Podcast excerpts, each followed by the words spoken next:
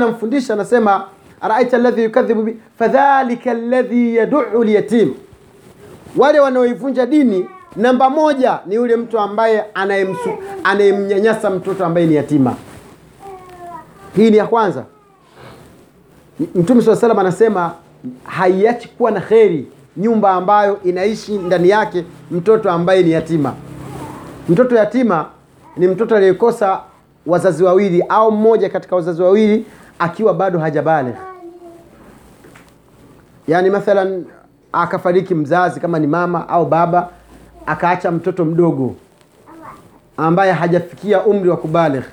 Umri wa kubaligh kwa mtoto wa kike ni miaka tisa au kumi na tatu, lakini inaanza miaka tisa, inategemeana na hali ambayo mazingira ambayo yapo katika jamii, mathalan sehemu zenye joto na sehemu zenye baridi. Katika kubaligh kwa kijana au mwanamke kuna tofautiana. Haya, unapomwona mtu anamnyanyasa mtoto yatima, hamtendei haki, anamtukana, anampiga, hamvishi, yaani anamfanyia vitu ambavyo ni vya ajabu, sio vya kibinadamu, huu namba moja katika watu waliovunja dini. Kinyume chake, Mtume sallallahu alaihi wasallam ametoa ahadi, na hii ni bishara ambayo tuitoe kwa wazee wetu, Mwenyezi Mungu awalinde na wahifadhi. Mama yangu pale, Mtume swalla salama anasema yo, mimi na mtu ambaye mwenye kuwafanyia wema mayatima siku ya pepo, siku ya kiyama peponi, tutakuwa ni kama vidole hivi viwili. Yaani mtu ambaye anaishi na mtoto yatima atakuwa na, yeye na, na Mtume swalla salama kahataini, yaani watakuwa kwa karibu, pepo ya Mtume hapa na wewe uko hapo basi. Kwa hiyo ni fadhila na ni kheri na ni thawabu nyingi kuishi na mtoto ambaye ni yatima. Wengi wanawajengea mm, vituo na nini, lakini kawaida inatakiwa kila mmoja achukue wa wake akae naye nyumbani. Ni rasilimali nzuri katika maisha ya baadaye baada ya kufa. Mwenyezi Mungu Subhanahu wa Ta'ala akazungumza wa kwanza, fadhalika alladhi yad'u lyatim, hao ndio yani wale wanaoikadhibisha dini ambao walioikufuru dini walioipinga dini ni wale ambao wenye sifa ya kuwanyanyasa na kuwanyanyapaa watoto ambao ni mayatima. Fadhalika alladhi yaduu lyatim wala yahubu ala taami lmiskin, hao ni watu wa kundi la pili na wale ambao wenye pesa Mwenyezi Mungu kawaneemesha akawapa riski akawapa nini, hawahimizani kuwapa chakula maskini. Unaridhika ukalala ukawa umeshiba na jirani yako hujui atakula nini, au kuna sehemu unajua kuna maskini lakini hauko tayari kuwasaidia. Hili ni kundi la pili miongoni mwa watu ambao wanaikadhibisha dini. Kisha kundi la tatu Mwenyezi Mungu akataja fawailul lilmusallin ukiangalia haya maneno yako tofauti, tofauti yake ni nini? Kuna tofauti ya mtu wa kwanza anayemnyanyapaa na kumnyanyasa yatima. Kuna tofauti ya mtu wa pili ambaye asiyewapa chakula maskini.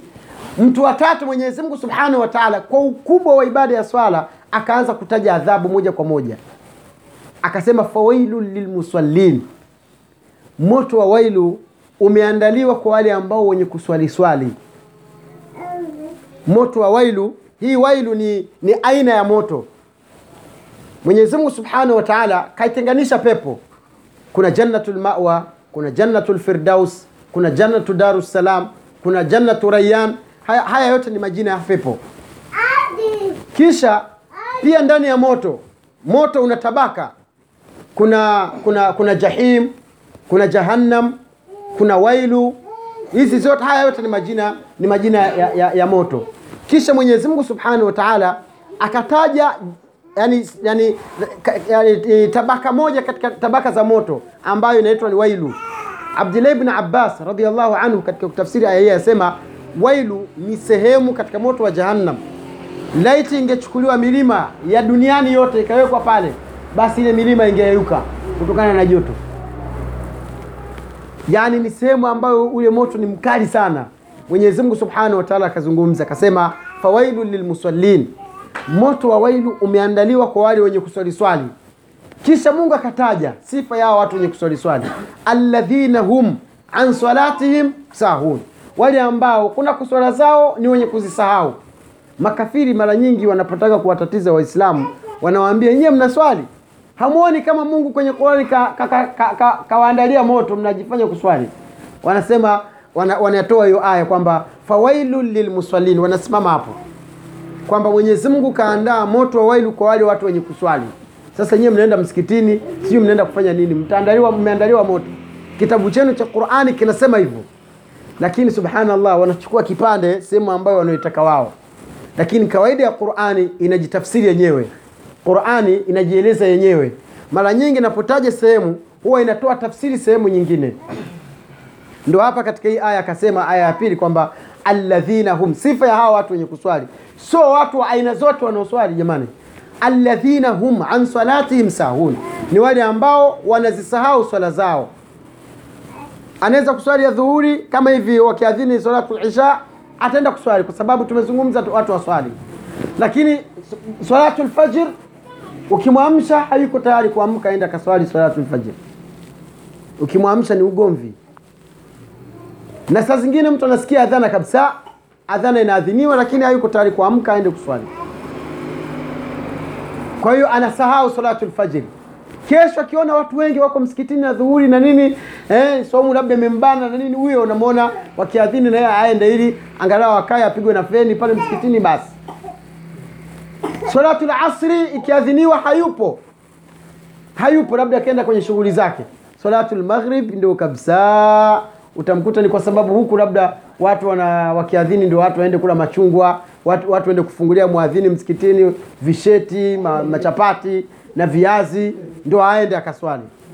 Lakini salatul isha akishashiba, usimwambie tarawehe, usimwambie salatul isha, usimwambie vitu vingine mpaka kesho, Mwenyezi Mungu akipenda. Hawa ndio walioandaliwa moto huo, ndugu zangu. Kwa hiyo nimependa katika mazungumzo ya swala tuanze kuzungumza hukumu ya mtu asiyeswali. Mtu asiyeswali ndugu zangu ni kafiri. Ambie. Na kwa nini tutasema hivyo? Kwa sababu hana hoja, ni kafiri. ni kafiri. Mwenyezi Mungu Subhanahu wa Ta'ala, Mtume swalla salam anasema al-ahdu bainana wa baina al-kufri tarku swala faman tarakaha faqad kafara. Yani maneno Mwenyezi Mungu Mtume salam akazungumza mwenyewe moja kwa moja bila chenga, tuseme kwa lugha ya vijana hamna chenga kwamba si ah, utakuwa ni ipi sababu ambayo ataitoa kwamba yeye haswali ni ipi? Kwa sababu adhana iko hapo inaadhiniwa. Kila atakapokwenda atakapo- mtu ataacha kuswali yeye mwenyewe, lakini muda wa swala anaujua, wakiadhini anajua kwamba time za swala zimeingia na haswali. Mtume sallallahu alaihi wasallama kazungumza katika hadithi sahihi kwamba asiyeswali ni kafiri na kisha katika hadithi nyingine akazungumza kwamba mtu ambaye asiyeswali anakuwa ameivunja dini. Sasa kuvunja, mi nadhani ni tofauti na kutengeneza. Mtu mwenye kutengeneza ni mtu ambaye kasimamisha swala, ndio akaitengeneza dini, akaifanya iwe safi. Na kuivunja dini maana yake ni kuikanusha dini na kuipinga dini. Kwa hiyo ndugu zangu katika imani, tusidanganyike kwamba huku ah, sijui ibada ya nini sijui ibada ya nini. Jamani, swala ni wajibu na swala ni nguzo miongoni mwa nguzo za Uislamu, na swala ndio ibada ya kwanza ambayo mwanadamu atahesabiwa siku ya Kiyama. Ikikutwa ile ibada imepungua, basi na mambo yako yote uliyofanya baada ya hiyo swala yatakuwa yamepungua, na ukiikuta hiyo ibada ya swala imekamilika, basi na matendo yako yote yatakuwa yamekamilika. Kwa hiyo ndugu zangu katika imani, swala ina fadhila kubwa na swala ina ubora mkubwa, mbali na kuwa Mwenyezi Mungu Subhanahu wa Ta'ala kwa ukubwa na ubora wa swala, Mwenyezi Mungu Subhanahu wa Ta'ala hakumteremshia mtume Jibril wa kumwambia kwamba swala ni wajibu, bali Mwenyezi Mungu Subhanahu wa Ta'ala aliipanga safari, akamchukua mtume sallallahu alaihi wasallama akampeleka mpaka mbinguni, kisha akamkabidhi ile swala mwenyewe kwamba ibada hii ni ibada yangu na ibada tukufu, nendeni wewe na umma wako muitekeleze ibada hii. Kwa hiyo hamna wasita, wenyewe wanaita, hamna njia ambayo mtume swalla salama aliitumia kwenda kuchukua swala. Mwenyezi Mungu mwenyewe alikuja, Mwenyezi Mungu alimtumia Jibril alayhi salam, akamchukua mtume Maka. Aka, baada ya kumchukua mtume Maka akampeleka Baitul Maqdis. Baitul Maqdis ni msikiti huko Palestina. Baada ya hapo mtume sallallahu alaihi wasallam faurija bihi ila samaa, mtume akapandishwa mbinguni. Baada ya kupandishwa aka, akaenda mpaka mbingu ya saba. Alivyofika mbingu ya saba akafikia sehemu ambayo yeye Jibril alaihi salam hawezi kwenda, akamwambia ya rasulllah ewe mtume wa mwenyezi mungu hapa tulipofikia sasa mimi siwezi kwenda mbele. Mimi hapa nimefikia mwisho. Wewe nenda. Mtume sallallahu alaihi wasallam akapanda kisha akapanda kisha mwenyezi mungu subhanahu wataala akafika mpaka sehemu inaitwa panaitwa sidratul muntaha. Alipofika hapo mwenyezi mungu subhanahu wataala faauha ila abdihi ma auha. Mwenyezi mungu akampa ile ibada ya swala. Na kama tulivyozungumza mwanzo hii swala ilikuwa ni swala hamsini. Sisi waislamu tulitakiwa kila siku tuswali swala hamsini. Mtume salllahu alehi wasalama aka, aka, akaomba apunguziwe kwa ushauri wa nabiullahi musa alaihi salam akapunguziwa akapunguziwa mpaka zikafika swala tano. Zilipofika swala tano mwenyezi mungu akamwambia mtume salllahu alehi wasallam kwamba hizi swala tano mwenye kuziswali kamili thawabu zake anapata ni sawa na mtu aliyeswali swala hamsini. Kwa hiyo sio kitu cha mchezo jamani. Na ukiona mambo ya, mambo ya watu wengi yanaharibika basi ujue chanzo ni kwa sababu ya utekelezaji wa swala. Mimi nikupe homework. Kwa siku moja tu ujitahidi uswali swala tano kamili kwa wakati wake. Kisha uihisi nafsi yako itakuwaje. Yaani ukae uiangalie nafsi yako kwa zile swala tano kwa siku. Kwamba alhamdulillah tangu alfajiri mpaka sasa hivi swala tano nimekamilisha. Utaiona nafsi yako ina furaha. Utaiona nafsi yako imeshiba. Utaiona nafsi yako ina matumaini. Kuna kipindi ina, inafikia kwamba alhamdulillah mimi hata kama nikufa, lakini nakokwenda napajua.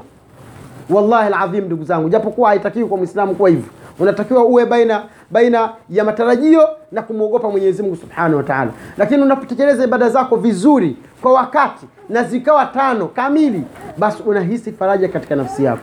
Na wallahi ladhim kuna watu wengine subhanallah anapopitwa na swala moja tu anahisi kama nakufa nafsi inapata wasiwasi mpaka kutembea hawezi. Anaona haya mimi nina deni la mwenyezi mungu subhanahu wa taala kama nitagongwa na hiyo gari au nikagongwa na pikipiki nikafa nina dhima ya mwenyezi mungu subhanahu wa taala ya kutoka kutekeleza ibada nitafanyaje? Kwa hiyo hii ni hali ambayo watu wengi nyumba nyingi tunazo. Subhanallah watu hawaswali. Hebu nenda msikitini siku ya ijumaa. Alafu ukitoka siku ya ijumaa ujiulize hawa watu wamekuja wapi wametoka wapi siku ya ijumaa na katika swala zingine wako wapi?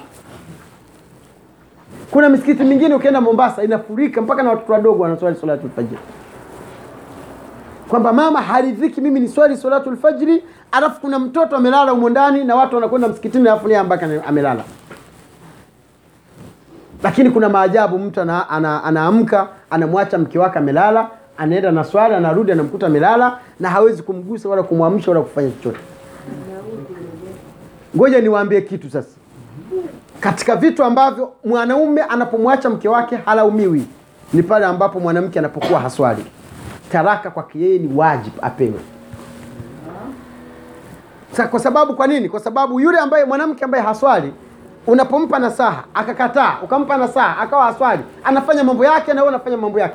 Tayari kwamba yeye sio mwislamu anapokuwa si mwislamu ataishi vipi na wewe ambaye ni mwislamu sawa? Na ndio maana ikawa kwamba yani katika vitu ambavyo ni halali wala havina tatizo ni kwamba mimi mathalan namwacha mke wangu kwa sababu haswali. Talaka wala haina tatizo. Haina tatizo kwa sababu ni ibada ya swala. Kama ameacha kuswali atatii mambo mengine? Kwa hiyo ndugu na vile vile mwanamke kama na imani thabiti na yeye katoka nyumbani kwao alikuwa mashallah dini ndio dini. Kwa hiyo kafika nyumbani ka, kaolewa na mwanaume anamwona mwanaume amwelewi, mwanaume aswali mwanaume analala mwanaume hivyo tu basi mwanamke ana haki amwambie mume wangu mbona uswali? Siku ya kwanza siku ya pili siku ya tatu. Vipi mbona mbona sioni, mbona sioni? kwa hiyo ana haki mwanamke kupeleka kesi kwa kadhi na talaka apewe. Siwezi kuishi mimi na mwanaume siswali. wallahi alazim, ndugu zangu ndugu zangu ni mambo ya ajabu. Mtu kama huswali nguo zako zinakulaani. Nyumba unayoishi inakulani. Chakula unachokula kinakulani kila unachokifanya wewe ni laana kwa sababu ume, umepinga na kukiuka neema ambazo alizokupa mwenyezi mungu subhanahu wa taala. Kwa hiyo haya ni matatizo ndugu zangu ya mtu asiyeswali. Na huu ni ugonjwa wa taifa Mimi niseme labda. Nyumba nyingi sana sana. Na ndamkuta mtu anahangaika na maisha anahangaika na nini? Ana, hana amani katika nafsi yake hana utulivu katika nafsi yake. Na utulivu ataupata wapi na wakati ameshindwa kutekeleza amri ya mwenyezi mungu subhanahu wa taala? Tekeleza ibada ya swala utaona mabadiliko katika maisha yako utaona kila kitu ambacho kilikuwa aki- aki- akiendi vizuri kimeenda sawa. Kwa nini nasema hivyo? Kwa sababu aswalatu addua. Swala ni dua. Ibada ya swala ndugu zangu ni dua. Kwa hiyo unapokuwa unamwabudu mwenyezi mungu subhanahu wa taala ukawa unaswali bila shaka utamwomba mwenyezi mungu akutengenezee mambo yako. Angalia mwislamu anasema maneno haya ma- mara ngapi? Alhamdulillahi rabbil alamin. Arrahmanu rrahim maliki yaumiddin. Iyaka nabudu wa iyaka nastain. Kisha mwislamu anasema ihdina sirata almustaqim. Sawa? Mwislamu anasema ihdina sirata almustaqima akiwa amesimama mbele ya mwenyezi mungu subhanahu wa taala. Mungu atakunyima vipi? Sawa jamani? Unasema alhamdulillahi rabbil alamin. Kila sifa kamilifu anastahiki mwenyezi mungu mola wa viumbe wote. Arrahman mwenyezi mungu ambaye mwenye kutoa rehma zake na neema zake hapa duniani bila kuchagua. Arrahim mwenyezi mungu ambaye atakayewarehemu siku ya kiyama waja wake wema kwa kuchagua. Kisha Muislamu anasema iyyaka naabudu kwako wewe mwenyezi mungu ndio tunaabudu. Wa iyaka nastain na kwako wewe mwenyezi mungu ndio tunaomba msamaha na ndio tunaomba msaada.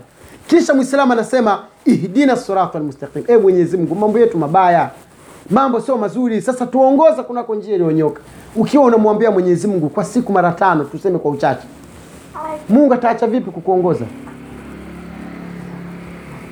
Kwa hiyo mimi niseme kwamba ukitafuta mtu aliyeharibikiwa sio yule mtu aliyefilisika akawa hana chochote bali ni mtu ambaye aliyepoteza amri ya mwenyezi mungu subhanahu wa taala.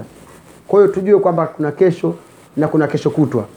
Na siku ikiondoka hairudi tena kwa hiyo ikiwa kama tulikuwa tume, tumeghafilika basi turudi katika yale tuliyozungumza jana kwamba mwenyezi mungu anawapenda waja wenye kutubia.